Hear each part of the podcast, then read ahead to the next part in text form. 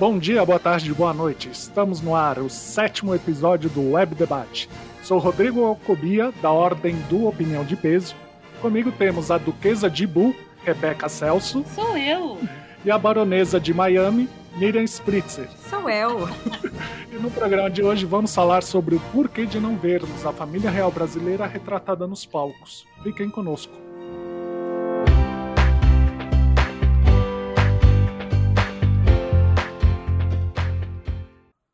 Sabe que eu sempre quis ser chamada de Duquesa dos é? Pampas. É? Né? Ah, Duquesa dos Pampas? Eu quiser, sim, eu sou gaúcha, eu queria ter um título de nobreza, assim, Duque, Duchess of the Pampas. sabe? Agora, como você tá em Miami, você ficou como Duquesa de Miami. É, eu acho que o inverteu, porque assim, a, a Biba, antes de eu, de eu fechar que, que, que, ia ser Biba, né, o nome, era é. baronesa de alguma coisa. Eu tava fixa que eu queria baronesa, baronesa. Hoje não, tá. Então espera aí que eu vou refazer esse vai, pedacinho. Vai trocar? Bota a Duquesa dos Campos e a Baronesa Não precisa, tá ótimo. Inclui até esses comentários que a gente fez. então tá bom. Para falarmos sobre a família real brasileira, temos o prazer de termos como convidado o arquiteto, escritor, historiador, biógrafo, guia turístico e youtuber agora, Paulo Resulti. Seja bem-vindo, Paulo. Muito obrigado pelo convite, é um prazer estar aqui com vocês. Eu conheci o Paulo já faz um tempinho, através quando ele fazia os passeios por São Paulo, é, na Turismo na História, junto com a Cacau. Ele levava o pessoal que vinha para São Paulo, ou até mesmo os próprios paulistanos, os próprios paulistas, para conhecer a cidade. Então a gente resolveu chamar para falar um pouco sobre esse assunto, né? Por que, que a gente não tem a família real retratada nos musicais ou nas peças que são apresentadas aqui no Brasil e a gente vai procurar esses espetáculos lá fora. Antes de, de, a gente começar a falar sobre isso, Paulo, eu queria saber, né, já que eu falei que você é arquiteto, essas coisas, como é que foi surgir esse amor, esse interesse pela história do Brasil e pela família real brasileira? Na verdade, começou com a faculdade de arquitetura, porque com a faculdade eu me interessei muito pelo, por uma matéria que a gente tinha, que é arquitetura e urbanismo, né? Todo mundo foca no, na arquitetura e eu acabei indo para a área mais de urbanismo, que é que é a questão da cidade, né? De se pensar a cidade, de se projetar a cidade. E com isso eu acabei me interessando mais pela história da própria cidade de São Paulo. E, e aí, com isso, seus personagens e, e, e algumas pessoas começaram a se destacar mais como a própria Marquesa de Santos, que para mim é surpresa quando eu tive que estudar para fazer meu TCC, eu tive que estudar alguma coisa, algum imóvel que tinha acabado de ser restaurado na cidade de São Paulo. Na década de 90, a, o grande imóvel que havia sido restaurado, tá, toda a imprensa estava falando sobre isso, era o, era o solar da Marquesa de Santos na cidade de São Paulo, que fica no pátio do colégio hoje.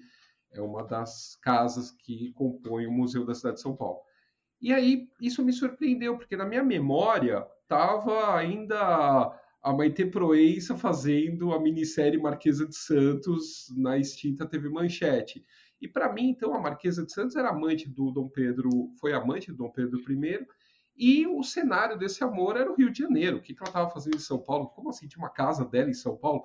Aí eu vim saber que não só tinha a casa dela em São Paulo, mas ela está enterrada em São Paulo, ela nasceu em São Paulo, ela foi amante do Dom Pedro por, por sete anos, de um arco temporal de vida que ela teve de 70. Então, quer dizer, 10% da vida dela acabou é, estigmatizando ela para sempre, o resto da história dela foi apagado. Gente. E isso me gerou interesse sobre essa figura. Ainda mais que eu comecei a ver que na, na história de São Paulo, ela aparece uh, também, é, é, é, uma história de apagamento, porque ela foi muito mais que amante do imperador do Brasil, ela foi esposa do primeiro paulista, que foi governador da, da cidade, do, do, do, estado de São Paulo. Então, após ela ser amante do Dom Pedro, ela foi primeira dama de São Paulo, casando-se com o Rafael Tobias de Aguiar. Ela estava sempre enrolada ali no meio do povo. Sim, ela é daquele jeito. Sabe aquele povo que cai, mas cai de lado, nunca cai para baixo? Ela caia de lado. Ela... Então ela estava sempre nessas rodinhas de poder. Ela, ela fez política, apesar de ser mulher na época, né? Era uma coisa bem complicada, a mulher se meter na política, ela se metia na política. E então eu descobri esse personagem fantástico. E foi ela que me levou para o Dom Pedro, né? Eu escrevi a primeira biografia dela. no meio do caminho, enquanto eu estava pesquisando para escrever a biografia dela, eu de, me deparei com 94 cartas inéditas do Dom Pedro para ela. Aí eu lancei meu primeiro livro, que se chamou Titílio Demonão, que são em cima dessas cartas que estão lá em Nova York e que eu descobri quando estava fazendo a biografia dela. E, e ela e aí eu lancei esse primeiro livro em 2011. a biografia dela saiu em 2013 e aí eu resolvi fazer a biografia do Dom Pedro. Que daí eu ganhei o Jabuti de literatura com ele em 2016. Aí eu fiz a, a, a, Leopoldina, gostei dessa coisa de mulher. Sim. Aí eu fiz a Leopoldina, colocando ela mais nesse papel de uma estadista que esteve à frente, junto com o Dom Pedro, no processo da independência do Brasil.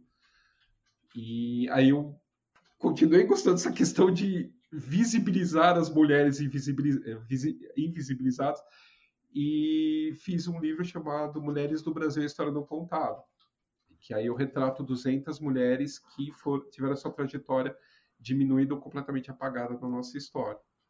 Aí fiz a biografia do Pedro II e vários outros personagens da. Só para o nosso público ter uma ideia, porque acho que as pessoas não, não têm noção assim de quanto tempo se demora para escrever uma biografia, porque tu tem que realmente mergulhar na vida dessas pessoas, né? Achar um monte de documento, achar, enfim, detalhes da história que outras pessoas não saberiam. Quanto tempo demora para ti, que tá aí falando de tantos livros que, que você já escreveu, quanto tempo mais ou menos demorou? O mais, o mais, os mais demorados foram o da Marquesa de Santos, que é o Domitila, a verdadeira história da Marquesa de Santos, e o do Dom Pedro I. Por quê? Porque eu entrei numa seida de documentos e que aí um foi porque aí começou assim, eu, eu fiz a biografia da Domitila.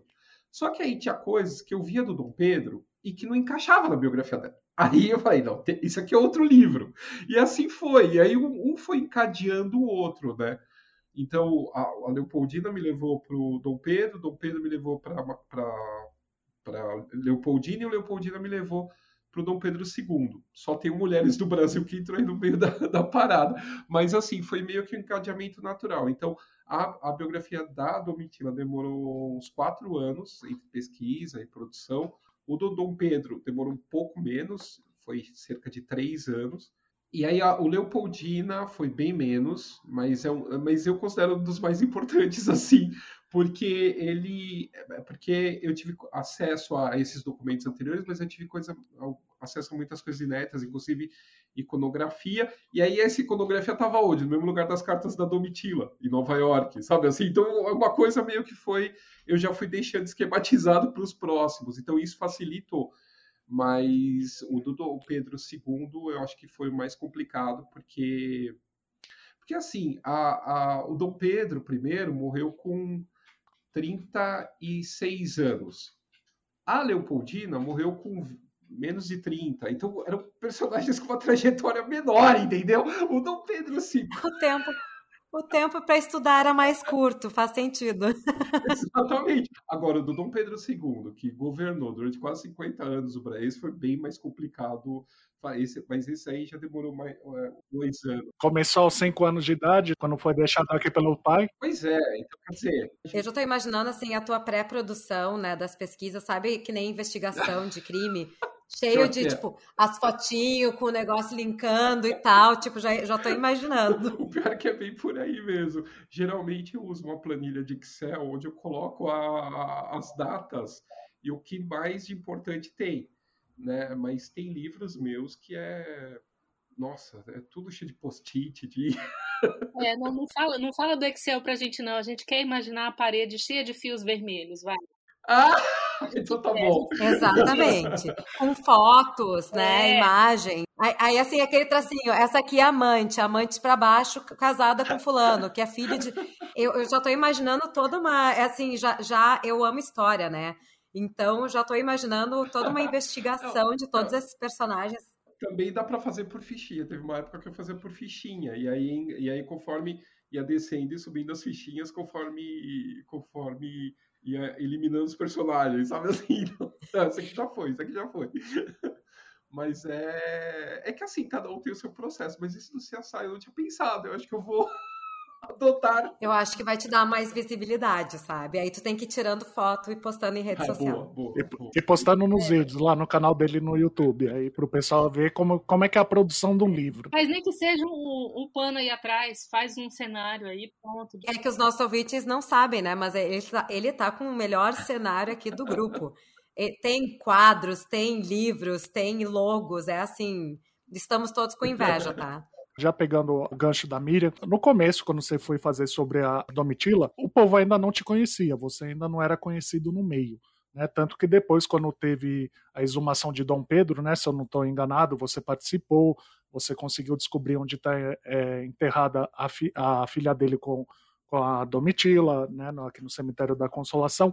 Mas com o passar do tempo, isso abriu mais facilmente as portas para vocês desses museus, desses contatos, ou, ou não teve mudança nenhuma? Ah, Teve. É, porque, assim, a, a minha, a, a minha boa estrela foi o que, que aconteceu. Se eu fosse um arquiteto que tivesse escrito um livro sobre a Marquesa de Santos, ia ser interessante, ia, ia vender, até ia. O problema, a questão é que eu dei de cara com essas cartas inéditas. Então isso me catapultou para um outro cenário, entendeu? Porque aí me, me colocou como uma pessoa investigativa, séria, e, e, me- e só o fato de você achar cartas do, do, do imperador do Brasil para amante, que até então nunca tinha. Eu nunca dei tanta entrevista na minha vida por causa disso, entendeu? Era de, de, de coisa séria, de o Jornal Estado de São Paulo, Folha de São Paulo, Globo, Veja. A Veja deu a exclusiva. A exclusiva foi da Veja.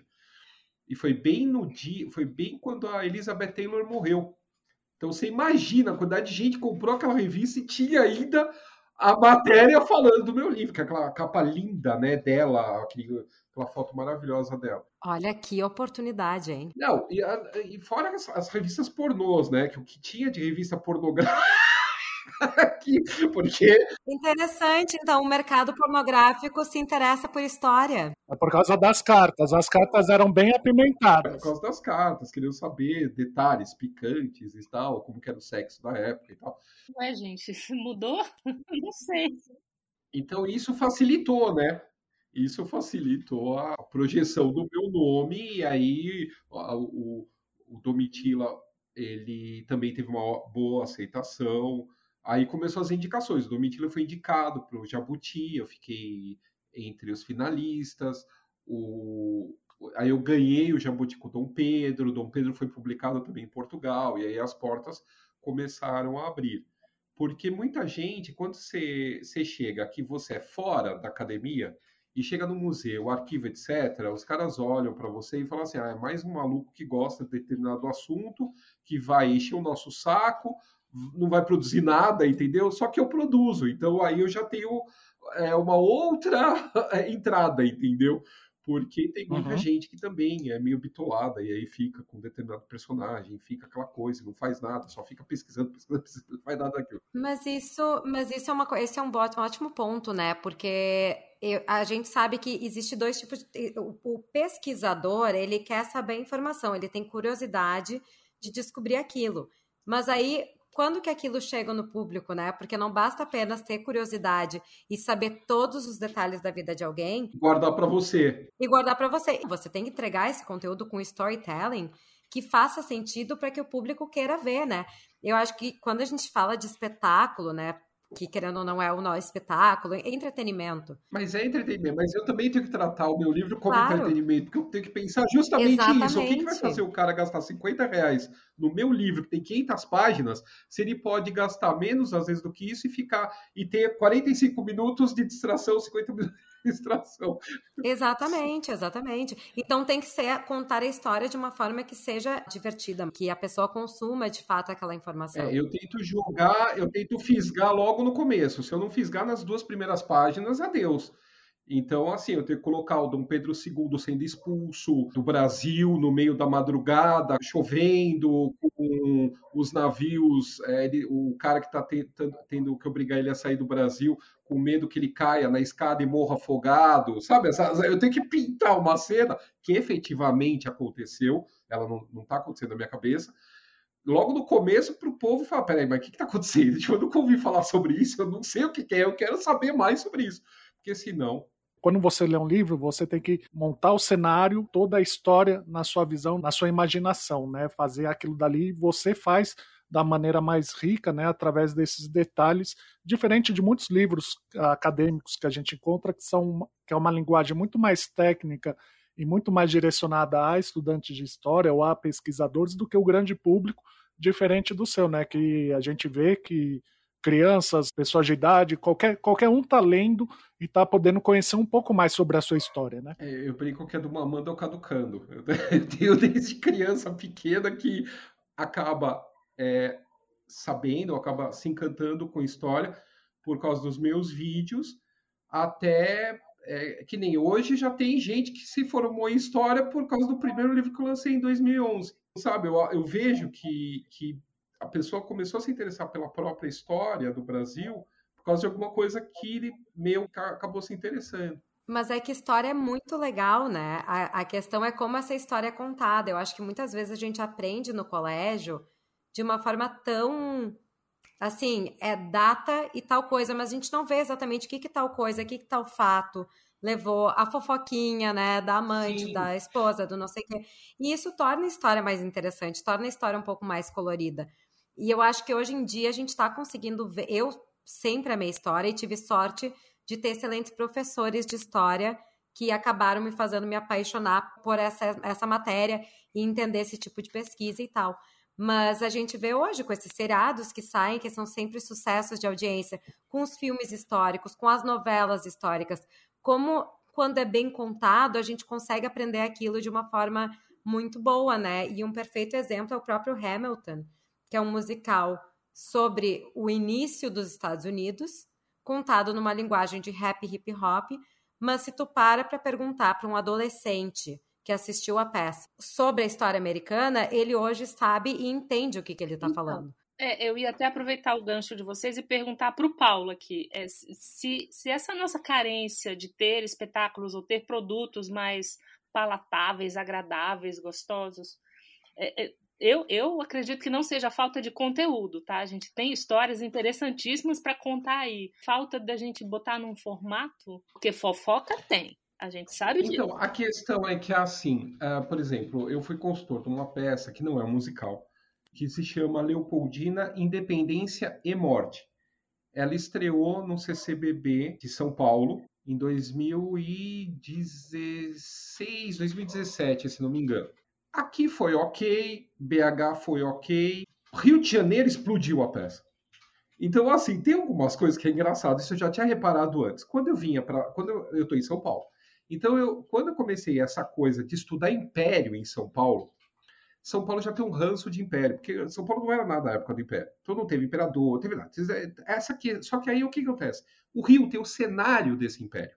Então, esse povo vê aquilo e, e já, quer dizer, aquilo está na imaginação da pessoa desde pequeno. É, eles devem pensar, tá contando a minha história, né? Tá contando um pouco a nossa história. Exatamente. Mas o que, que acontece? Também tem toda uma questão de apagamento dessa história do Império, porque quando você tem a República, em 1889, ela não é um movimento popular. Você tem um golpe militar, é um golpe é, de uma parte da sociedade, que não representa o todo, e que durante muitos anos vai lutar para se manter no poder. Né? Essa república ela vai ter vários problemas, vai ter várias revoltas, vai ter várias questões, e que vai acabar virando uma ditadura. E os próprios republicanos de primeira hora não veem naquela ditadura militar o que eles tinham imaginado que seria a república que eles pretendiam.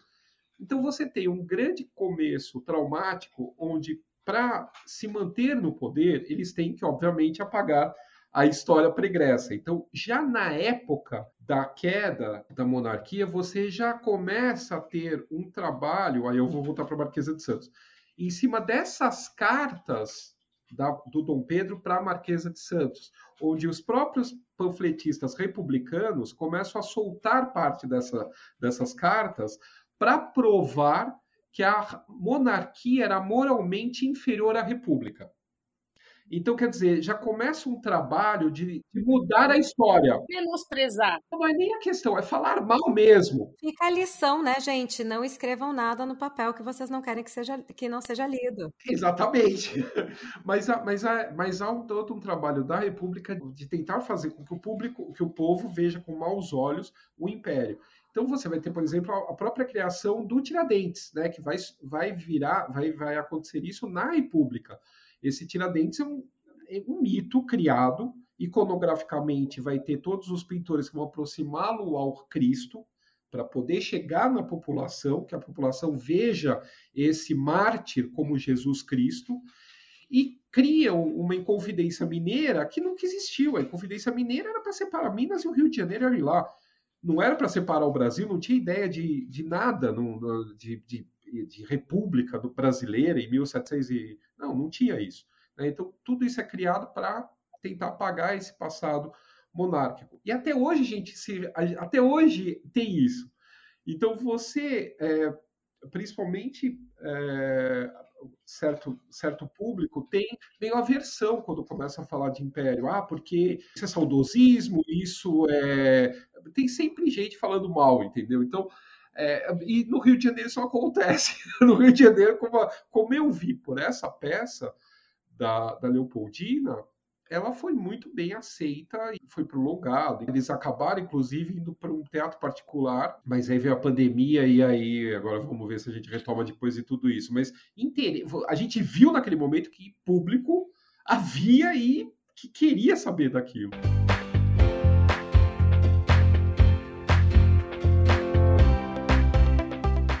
Lembrando, quando eu andava com você aqui pelo centro, e que depois você me fez é, andar sozinho e pesquisar isso.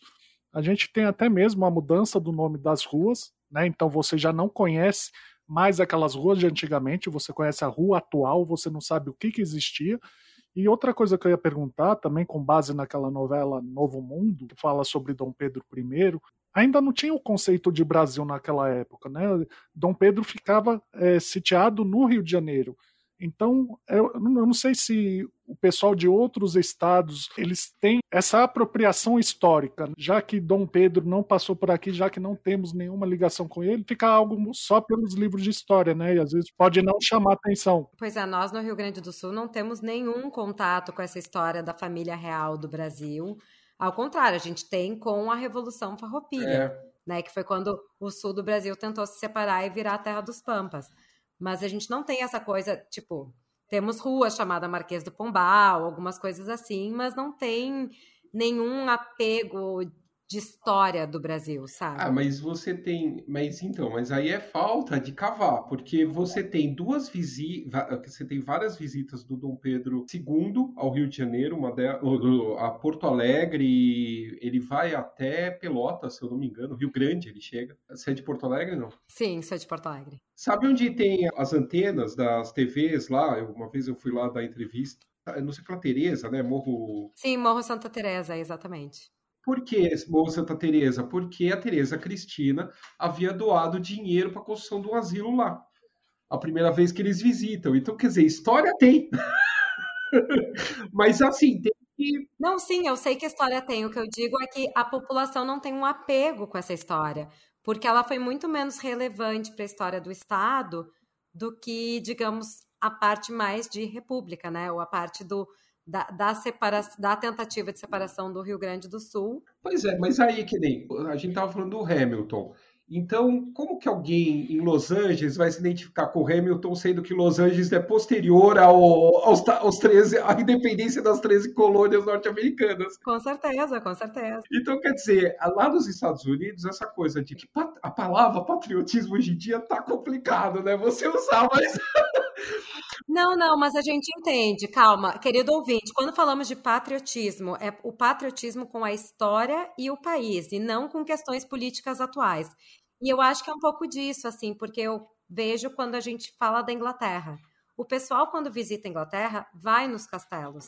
Quando vai para a Escócia, a gente visita os castelos. Então, eu sei mais da família real britânica e eu vi mais pontos da família real britânica do que eu vi do Brasil. E do Brasil, eu sei que tem lá, é, é, onde é que é que tem, que é na Serra? Petrópolis. Petrópolis. Eu sempre quis visitar mas já até me falaram que é meio decadente, que não tá tão bem cuidado. Então, e eu não vejo os meus amigos, por exemplo, que vão para o Rio, que moram no Rio, fazer uma viagem para passar o dia para ver Petrópolis. Mas eu vejo gente que vai para Portugal, Lisboa, e para Sintra para visitar o Palácio da Penha. Eu já visitei lá em Petrópolis. Eu acho que é bonito, ele, ele tem tem sua manutenção e tudo, mas eu senti falta de uma narrativa lá dentro. Você chega, tem aqueles painéis, a casa é muito bonita e nada acontece. Você vê a coroa, o cetro, o trono. Você vê as coisas, mas assim, se você quiser, você vê. Senão você fica sentado lá de fora e você fala, ah, ok, visitei. Nossa, que legal. Eu acho que é meio uma questão, falta da narrativa, de novo. Não é falta de conteúdo, é a falta de saber transformar num produto gostoso. É, assim, mas a Petrópolis, é, o Palácio Imperial em Petrópolis, que é do, do, pertence ao Instituto Brasileiro de Museus, é um, é um museu federal, ele é o ele é o museu mais visitado do Brasil.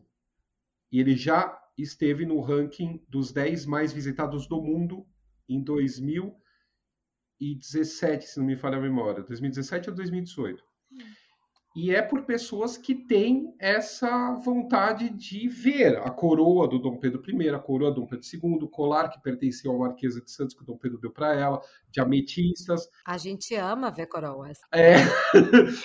então tem, tem várias coisas. É... E à noite tem, tem duas ações que acontecem no museu. Uma é de dia, que é no final da tarde, que é um sarau onde tem no teatro, tem um teatro que é um complexo, né? O Museu Imperial, para quem não conhece, é o, a antiga residência de verão do, do, imperador Dom Pedro II. Você tem essa residência antiga, que é onde funciona o museu, e você tem um complexo com biblioteca, teatro, tal, fora desse espaço. No teatro, chamado Teatro Dom Pedro II, você tem um sarau onde é uma mulher representando a princesa Isabel e as amigas dela então, recebendo as pessoas que estão lá para o sarau. Então, elas to E aí você tem essa, esses choques, né? Do que era o século XIX, onde elas estão inseridas, com o que é o século XX. Então, uma vez, uma delas me chamou para lá, queria que eu lesse um trecho de um jornal da época. Elas me olhavam e falavam, nossa, mas que trajes sumários o senhor está vestindo? O senhor estava na cachoeira? Maravilhosa, maravilhosa. E à noite acontece um espetáculo chamado Som e Luz, onde você entra à noite nos jardins, escoltado por sentinelas com alabardas, vestidos de época e tal. Então você entra pelos jardins à noite e você chega no, no palácio todo iluminado.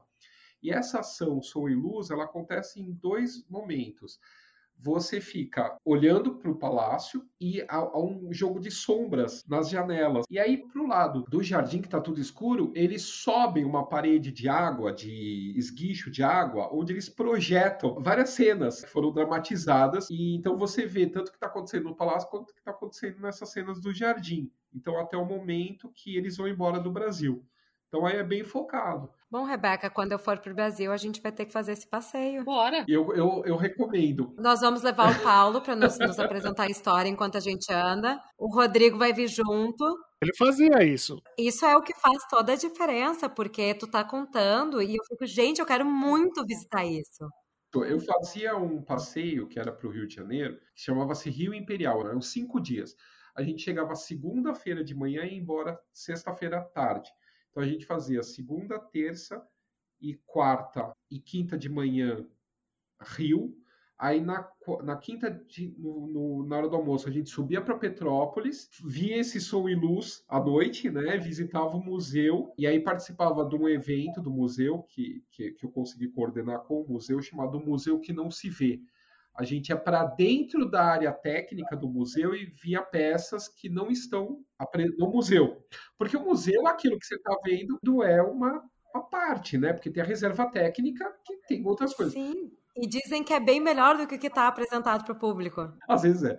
Então a gente via corneta de surdez do Cold Day. Então a gente sabe que o marido da princesa Isabel era surdo, porque você vê a corneta dele, né? De surdez. Sabe aquelas coisas meio desenho animado, né? Enfiando aquela coisa na orelha. Então, você vê lá.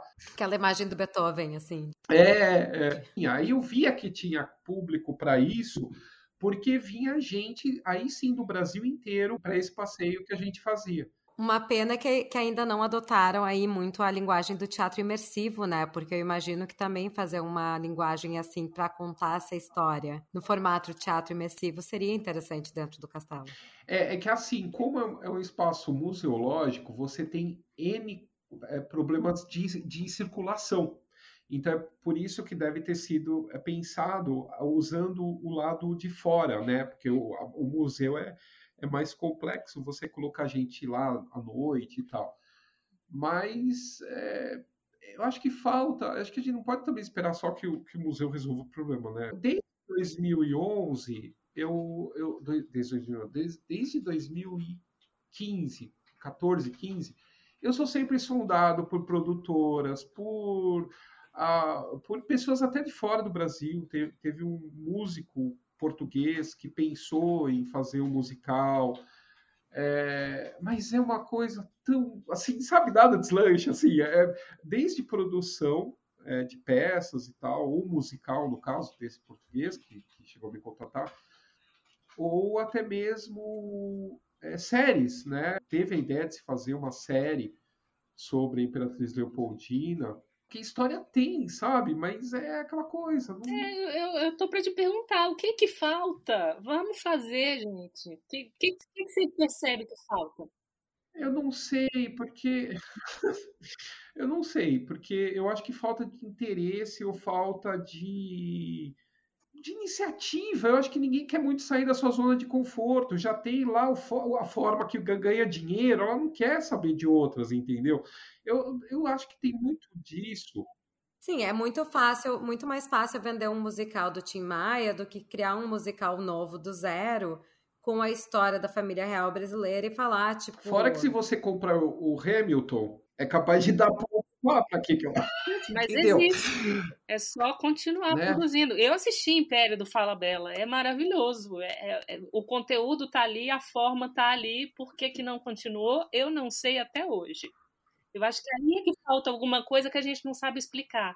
Se é um interesse da indústria, se é apoio institucional, o que que falta para botar esse negócio ali?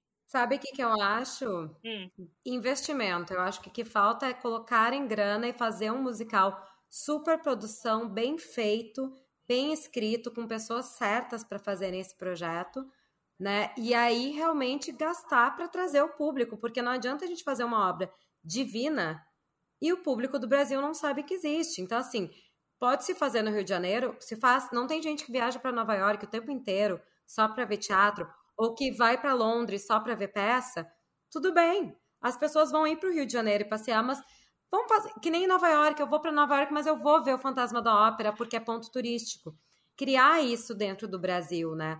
E eu acho assim, querendo ou não, o Rio de Janeiro é a nossa cidade que tem essa história do Império. É, não, e não é só isso, né? É a capital mais antiga do Brasil. Assim, a capital mais antiga que a capital mais antiga é Salvador. Mas é a, é a quantidade maior de tempo que ficou o poder instituído numa cidade. Exatamente. E você tem essas marcas até hoje. Não, tem as construções, tem a história, a gente caminha no Rio de Janeiro e vê isso. É como na Bahia. Na Bahia, quando tu caminha na Bahia, tu vê ainda uh, provas do descobrimento do Brasil, é. né?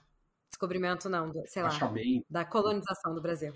Eu penso muito assim é, no patrimônio, né? Que quando você fala patrimônio, é algo que você passa de uma geração para outra.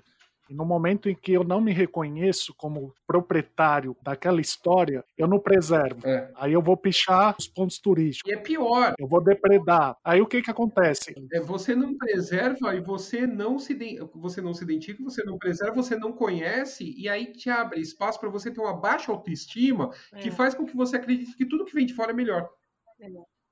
Mas então, a gente quando olha um busto numa, numa, praça pública, a gente não sabe quem é aquela pessoa. Não, e por mais que você saiba, às vezes, o nome, né? Às vezes você até sabe, olha, ah, esse aqui é fulano de tal, mas você não sabe quem foi aquela pessoa. Eu estava aqui me lembrando de uma peça que eu assisti antes da pandemia, logicamente, né? É, aqui em São Paulo, sobre as duas irmãs, a, a princesa Isabel e a irmã dela. Leopoldina. Como é que a, a princesa Isabel virou herdeira, entre aspas, do pai, né? Era muito interessante. É mais um caso também de uma coisa muito legal, bem pensada, bem produzida, bonita e que acaba não indo para frente. E é tão importante também para o momento atual falar sobre esse processo de abolição da, da, da escravidão, porque foi algo que impactou tanto o Brasil que a gente está falando sobre essa hoje, né? diferença né? de até hoje, né? A gente está falando de racismo, a gente está falando desses impactos da escravidão. Então, como seria interessante daqui a pouco trazer essa história desse momento que mudou o Brasil. É isso que falta, às vezes, até o interesse de trazer o, o que impactou no passado para o presente. Tinha uma, uma, outra dimensão muito legal nesse espetáculo também, porque eram duas mulheres contando a história. E normalmente são os homens que contam, né? Que muitas vezes a gente pode, por exemplo, ver a foto da princesa Isabel e saber, ah, essa senhorinha aqui é a princesa Isabel. Tá, mas quem foi ela? Ela foi uma mulher, ela foi mãe, ela foi irmã, ela foi filha, ela foi um monte de coisa que a gente não sabe o que ela foi. Ah, a gente só sabe que ela assinou lá o negócio e pronto, é isso. Sabe? Eu acho que, que a gente consegue aprofundar tanto em, tanto, em tantas coisas que eu, eu fico com pena. Eu acho uma pena a gente não ter esse, essa cultura. É, é que eu, é, eu, eu, vejo, assim, porque como eu dou a cara para bater toda quarta-feira à noite no meu canal, é, eu vejo. É, existe apropriações feitas por N movimentos, é, de esquerda, direita, centro, extrema-direita, extrema-esquerda, da nossa história que não condiz com a realidade, porque eles querem é, ajeitá-la de tal maneira em que encaixe no discurso que eles estão utilizando no momento.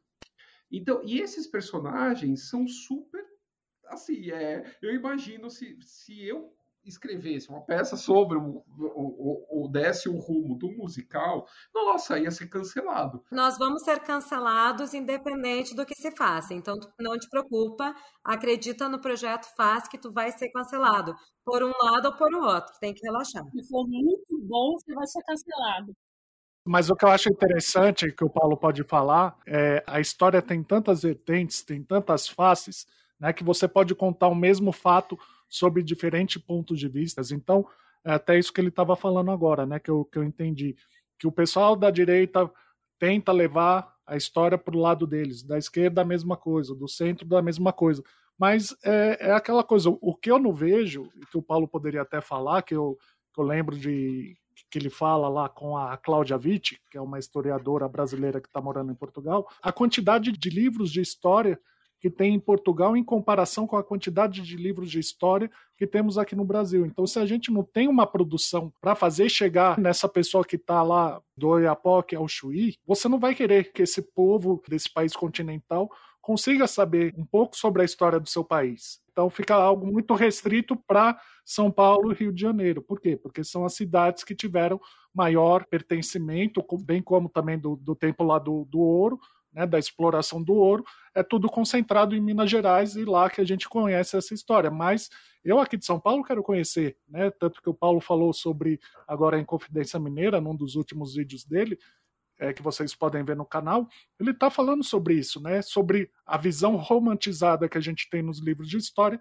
e a visão real que a gente vai encontrar lá, né, andando por Ouro Preto, Diamantina e por aquelas cidades mineiras. Esse que eu lamento, de a gente não ter essa cultura de recontar a nossa história de várias maneiras possíveis. Pois é, mas isso também eu queria, queria tirar uma dúvida com, com você, Paulo. Porque o Brasil, ao contrário de Portugal, Espanha, né, Inglaterra, França, que são países menores, o Brasil é como os Estados Unidos, é um continente. Então, quando a gente fala de história da família real, é aquilo que, nós, tá, que tu comentou antes, de da, quem, quem é da Califórnia, na época que estava acontecendo a história do Hamilton, não, nem pertencia aos Estados Unidos ainda, era uma coisa que não existia. No Brasil, a gente tem esse problema também, né? Então, como que a gente consegue estimular, talvez, essa cultura de, da, das pessoas se apaixonarem por uma história que muitas vezes não faz parte da, da história delas, porque eh, dando o exemplo do Rio Grande do Sul, né? A gente fala muito da Revolução Farroupilha, a gente fala muito da época das missões, do Tratado de Tordesilhas, até porque parte era Espanha, parte era Portugal, e a gente estava ali na, no meio, né? Nós somos gaúchos, é, é ainda considerado o sul da América Latina, que é uma coisa completamente do norte, enfim, até para criar essa identificação com a história do Brasil, né? Porque muito tempo não era considerado o Brasil.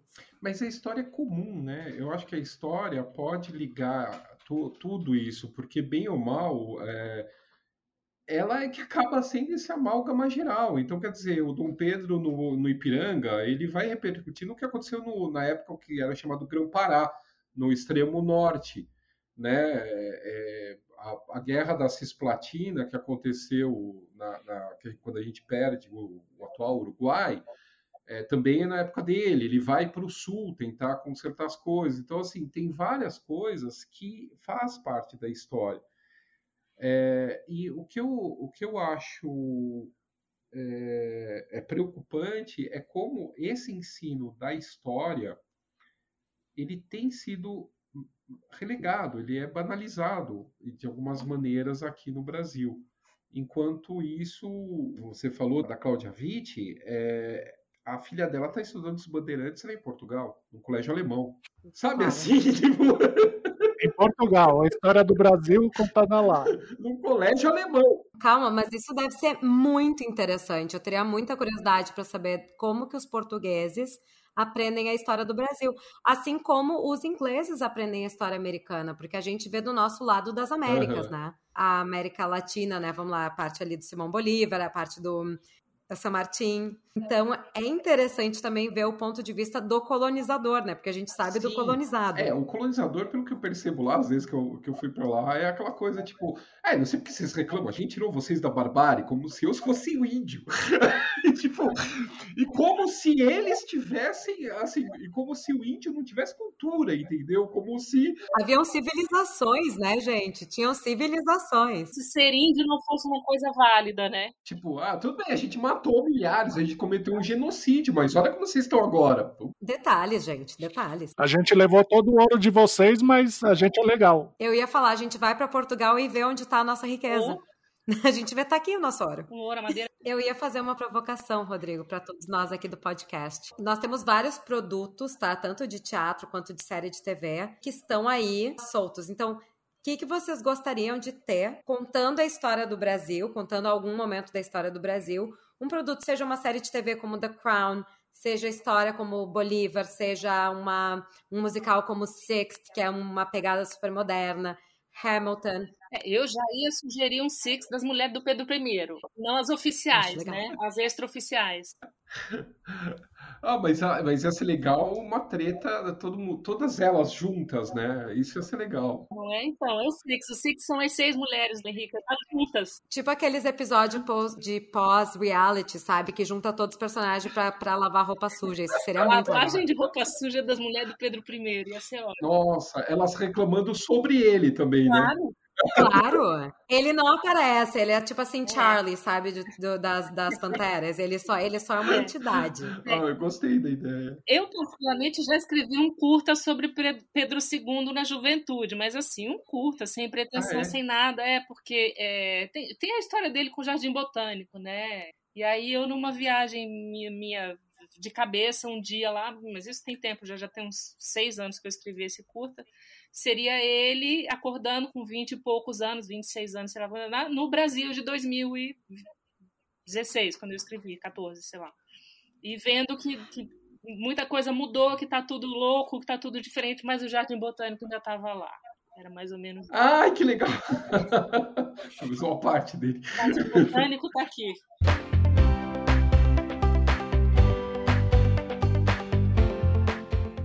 Paulo, a gente falou agora das mulheres de Dom Pedro, uh, mas eu estava relembrando quando a gente começou essa conversa. Uh, se você pegar a família imperial, né, a família imperial brasileira, a figura feminina é muito mais forte, muito mais marcante do que a figura masculina, né? A gente começa com Dona Maria, depois vem é, Dona Carlota, vem Leopoldina, vem a Imperatriz Teresa Cristina, vem a Marquesa de Santos, Princesa Isabel. Então, né, a gente teria até uma bagagem muito, muito interessante e inovadora para colocar a visão feminina sobre a ótica da história. Aí eu posso dar um spoiler? Pode dar spoiler. Eu nunca tinha escrito ficção, mas eu me atrevi a fazer ficção e vai sair, dando tudo certo, esse ano, uma, um livro infanto-juvenil, mas que eu acho que vai fazer sucesso com, a, com, os, com os adultos também, que é Princesas e Príncipes do Brasil. Já comprei. É, eu tenho a caneca. Eu vi a canequinha. Que eu mandei fazer, claro. Quero muito. Como é que a gente faz para comprar essa caneca? Tá, isso aqui tá vendo na. Tem até um dragãozinho. Tem, que é o, é o, é o símbolo da, da família Bragança. Ai, eu preciso disso. Vocês que não estão vendo, estão re, é, representados, né, os personagens da família imperial em desenho na canequinha. Não, para. Eu preciso dessa caneca. Como é que a gente acha? www.casadosmundos.com.br. É Eles mandam para Miami. Não, é que eu sou obcecada por coisa de monarquia, tá? Eu acho assim, tem uma coroa, eu amo, não interessa o país. Eu acho o máximo, acho uma pena que, que abrimos mão disso. É, ou, ou, então a gente abriu mão também de explorar isso, né? Exatamente. Eu escrevi esse livro que são esses personagens criança. Então, a, o limite do corte é 15 anos. Então, até 15 anos eu fui. Então, eu. E às vezes eu. Uh, alguns estão meio soltos, mas outros eles vão aparecendo ao longo da vida dos outras crianças, né? Porque um vira pai, né? Outro vira mãe, é, ou vira avó. E, então eu fiz essa brincadeira, são é, eu começo com a Maria I e, e termino com as princesas Isabel e a Leopoldina justamente pequenas.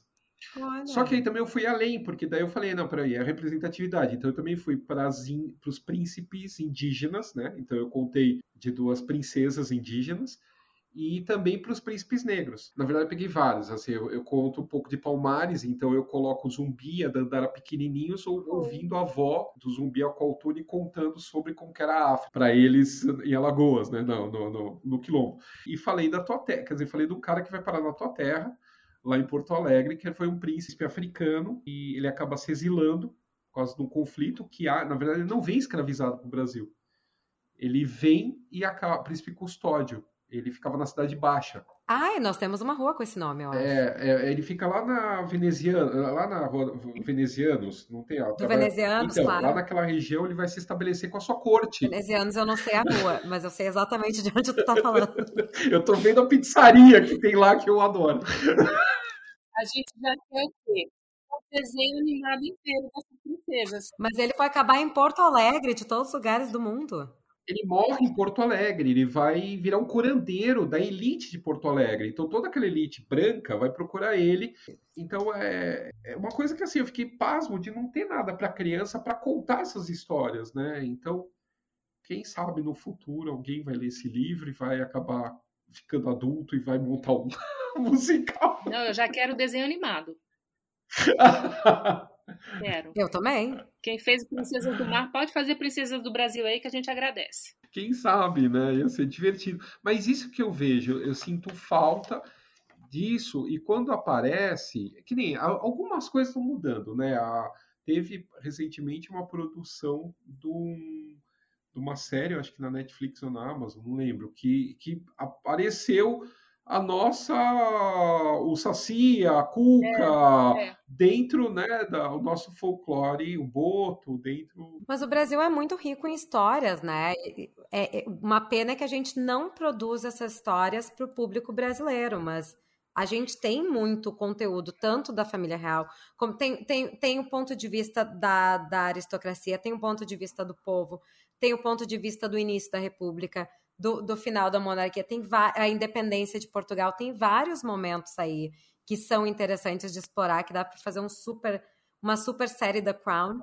Eu acho que o problema é superar o, a síndrome do vira-lata, né? Eu acho que é esse problema, porque é. assim, essa série da Netflix abriu a porta lá para o exterior, porque o exterior ficou, o pessoal, eu via os comentários dos gringos, nossa, o pessoal pirou na, na nessa mitologia que ninguém tinha noção lá fora. Né? Então, quem sabe isso ajude também a é, destravar. É, é, é bastante assim, é uma questão da gente plantar. Vamos plantar, vamos jogar, porque assim a gente fala muito de Hamilton, mas quantas tentativas são feitas e foram feitas de espetáculos falando desse período e que não deram certo, mas foram feitas as tentativas. Eu, particularmente, acho que até novela da Globo sendo sátira vale a pena fazer. Assisto, gosto, acho interessante. Eu Com acho que certeza. tem que fazer. Não, e eu acho que a sátira às vezes funciona muito bem para trazer vida para esses personagens.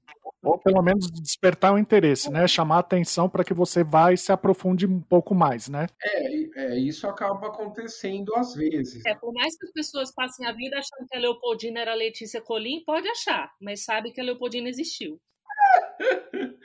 É, pois é. é. Eu tenho um certo, é, eu tenho certos dedos aí com essas produções, mas enfim. É aquela coisa, né? Muito mais romantizado do que, do que histórico, né? Não, não é, não é nem questão de romantizado. Às vezes, assim, às vezes o negócio vira uma história paralela, porque muda até os fatos históricos dentro da cronologia, entendeu? Quer ficcionalizar, ficcionaliza, mas mas assim, você está mudando até a ordem. E assim, o que me preocupa é que se a gente fosse um país que tivesse uma cultura razoável, aí a sátira funciona. Agora, você usar. Agora, quando aparece a sátira, as pessoas acreditam que piamente aquilo é verdade, que é muitas vezes o caso do Brasil, isso eu já tenho medo, sabe? Porque a pessoa ela não tem um, aquilo, a, a sátira chega para ela, o resto não chega. Então ela acha uhum. que a sátira é o, a verdade. A verdade, né? E, e que nem eu via professores recomendando os alunos assistirem a novela da Globo para ter aula de história, mas é, sabe assim, peraí, não, aquilo é ficção, não é? Você não pode ter aula de história como ficção, entendeu? Às vezes até pode, mas não, não era o caso, né? Porque só se for para depois conversar, né, durante a sala de aula sobre que, o que está certo, o que, que, o que, que não está certo, né? Exatamente, quando funciona como debate, pra, pra, pra, é uma coisa. Agora, quando você está sendo só um negócio de entretenimento e o, o a pauta está mudando, o roteiro está mudando de acordo com os testes que estão feitos com o Ibope, com, com testagem de público, o que, que você vai ter daí, né? Então, mas é bom porque desperta, isso eu acho importante, porque assim, é, é. às vezes a semente cai em solo fértil e aí brota, né? Mas é, é mas o público brasileiro não tem muito costume, que nem eu vejo no meu canal. É assim, ninguém quer ler. O cara quer que eu faça um vídeo a respeito do tema que ele quer ouvir. E pronto. Acabou, entendeu? E não só isso, né? Que é o vídeo bom, bem feito, com imagens. E reclama que tem propaganda. E o cara quer que você diga o que ele tem que pensar sobre isso. Exatamente. E ainda, e ainda a pessoa me vem com aquela história de ah, eu não quero ser doutrinado. O que eu preciso ler para não ser doutrinado?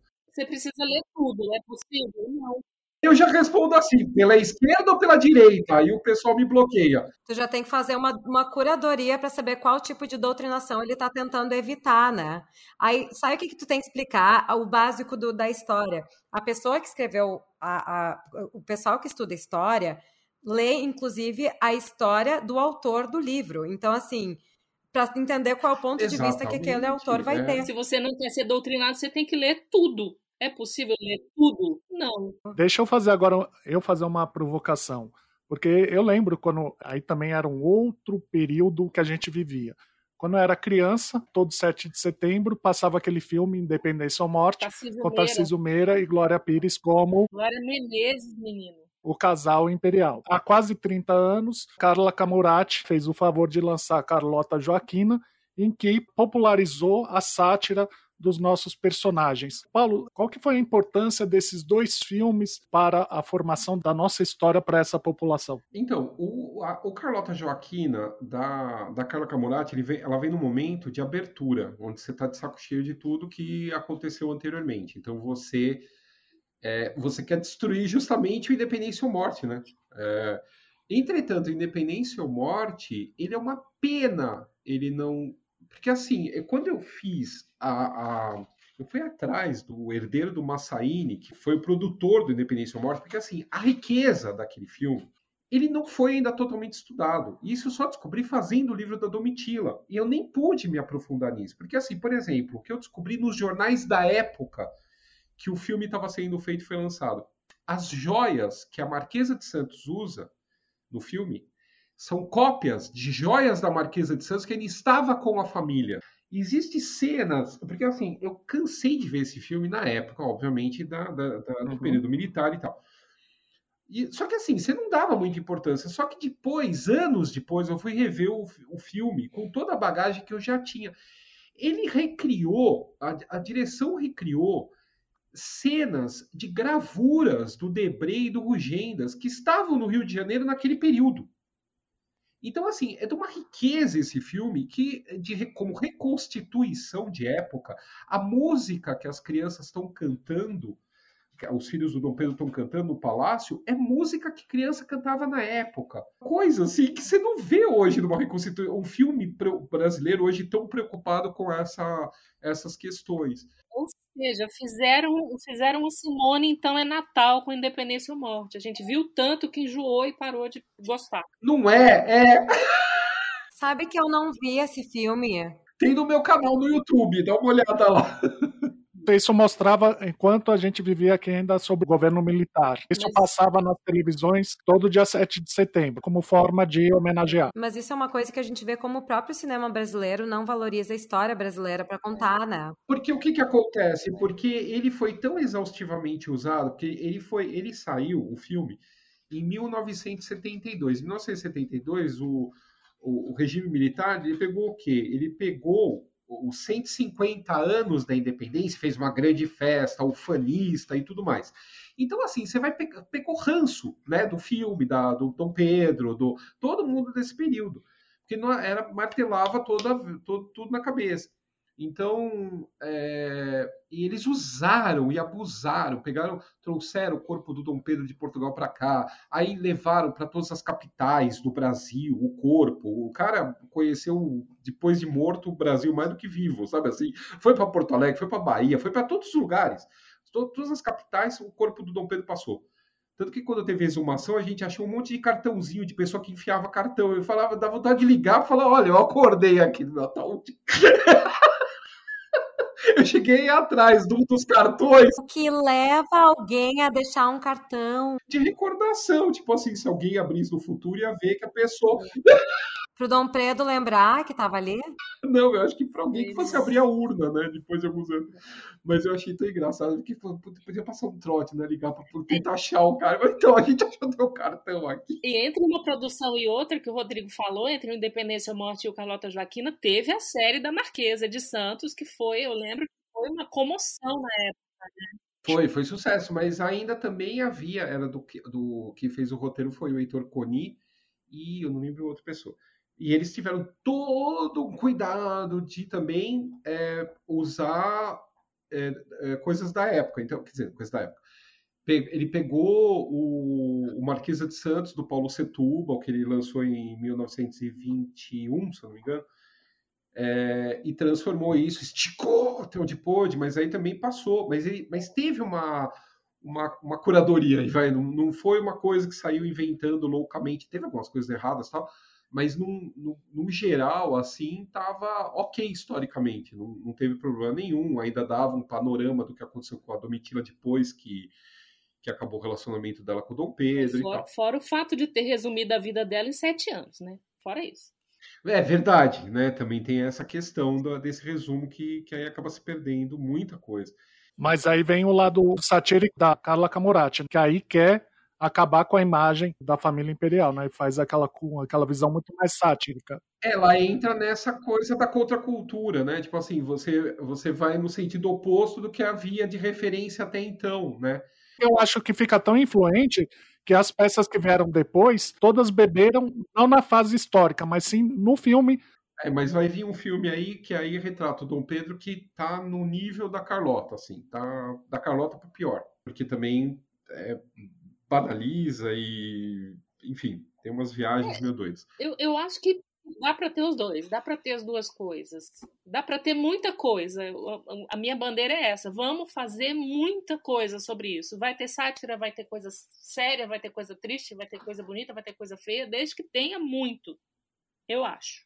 Eu também acho. Eu acho que quanto mais, melhor, né? Mais, mais populariza. E a pessoa fica perdida e vai tentar buscar o que, o que seria a verdade dela. Vai pesquisar, ué. Quando a gente olha, a gente sabe tão mais da, da história da Inglaterra.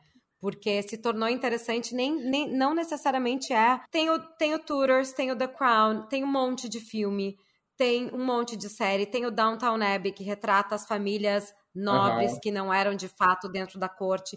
Então, assim, é muito interessante a quantidade de material que a gente tem. Eu aprendi muito sobre a linha de diferentes do, do que, que eram os Tudors, do que, que eram os Yorks, porque eu assisti várias séries. Então eu ia buscando desde lá do início da série medieval, que eu sei que não é verdade, que eu sei que não é informação certa.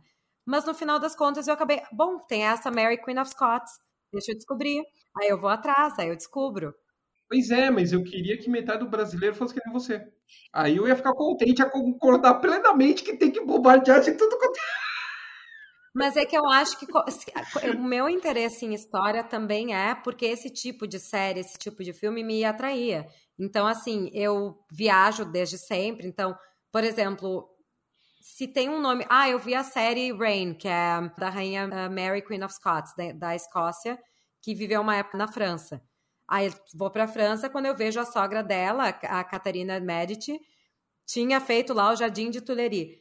E aí tem uma placa, mas é que aquela placa, a partir daquele momento, faz sentido para mim, porque tem uma personagem por trás. Entendi. Então, essa é a diferença. A gente não tem isso. A gente sabe que a princesa Isabel uh, terminou a escravidão. Tá ótimo, ela escreveu lá a, a carta áurea. Isso não significa nada para mim, porque eu não sei qual foi a batalha para ela conseguir fazer isso. Eu vi 40 mil filmes sobre a independência americana. Mas aí você não tem o bastidor né, contando como que foi a, esses bastidores. É, é, é, e hoje negam, hoje ainda querem negar, falando que foi pressão da Inglaterra, sendo que essa pressão ocorreu 40 anos antes, ela nem era tava na Mas, mas que seja, assim? mas seria tão lindo ver um filme que fala da pressão da Inglaterra em cima do ali para liberar esse é, tem, sabe? Tem, eu brinquei uma vez com um produtor que me procurou, que ele falou: "Ai, o que, que, você acha da gente fazer alguma coisa?" Eu falei: "A gente podia fazer os de Bragança, não tem os de Tudors." Vamos. Porque, eu ia assim, amar. Não, porque tem várias coisas, por exemplo, só a parte do voltando a essa questão de pressão, né? A, a, a, história da Leopoldina, a, tudo que acontece na vida dessa mulher, que é, que é, imagina, uma mulher casada, né, nasceu em Viena. É, ela era prima ou sobrinha da, de Maria Antonieta?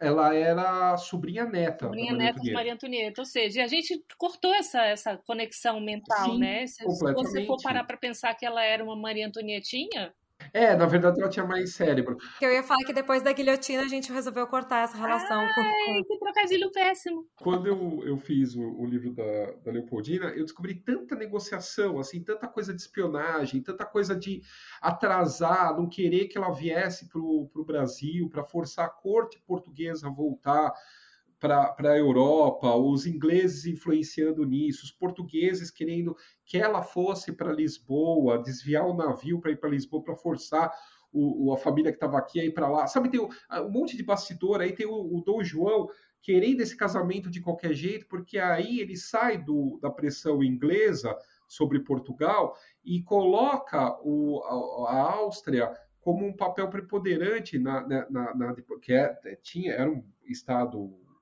ele sai fortalecido após a queda do Napoleão, para ajudar no contrapeso dessa aliança com a Inglaterra, para que a Áustria conseguisse dificultar a negociação de acabar com o tráfico atlântico de escravos. Quer dizer, sabe, são tantas coisas juntas e misturadas que daria assim muito pano de um filmaço. Daria um filme, uma série, o que fosse, é... daria muita coisa.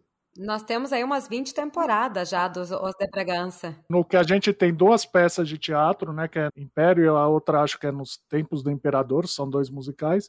Basicamente é a mesma visão da Carlota Joaquina, não, muda nada, desculpa, mas eu fico tocando nesse mesmo assunto porque é aquilo, você viu o Dom João VI na, nas séries da Globo, é a mesma coisa que você vê no teatro, é a mesma coisa que você vê no filme, parece que ele era uma pessoa, uma, um bobalhão, né? Mas tinha muito mais estofo, tinha muito mais coisa por trás, né? E se a gente pega a Dona Maria I, que dizem a louca, mas o que aquela mulher sofreu, o que, que aquela mulher viveu, o que, que aquela mulher foi influenciada para ser resumida num, num adjetivo, ou até mesmo a Domitila, a Marquesa de Santos, por tudo que ela fez por São Paulo, pelo Brasil ser só considerada como amante, eu acho que é tão pobre a nossa história, né? O modo como é contado.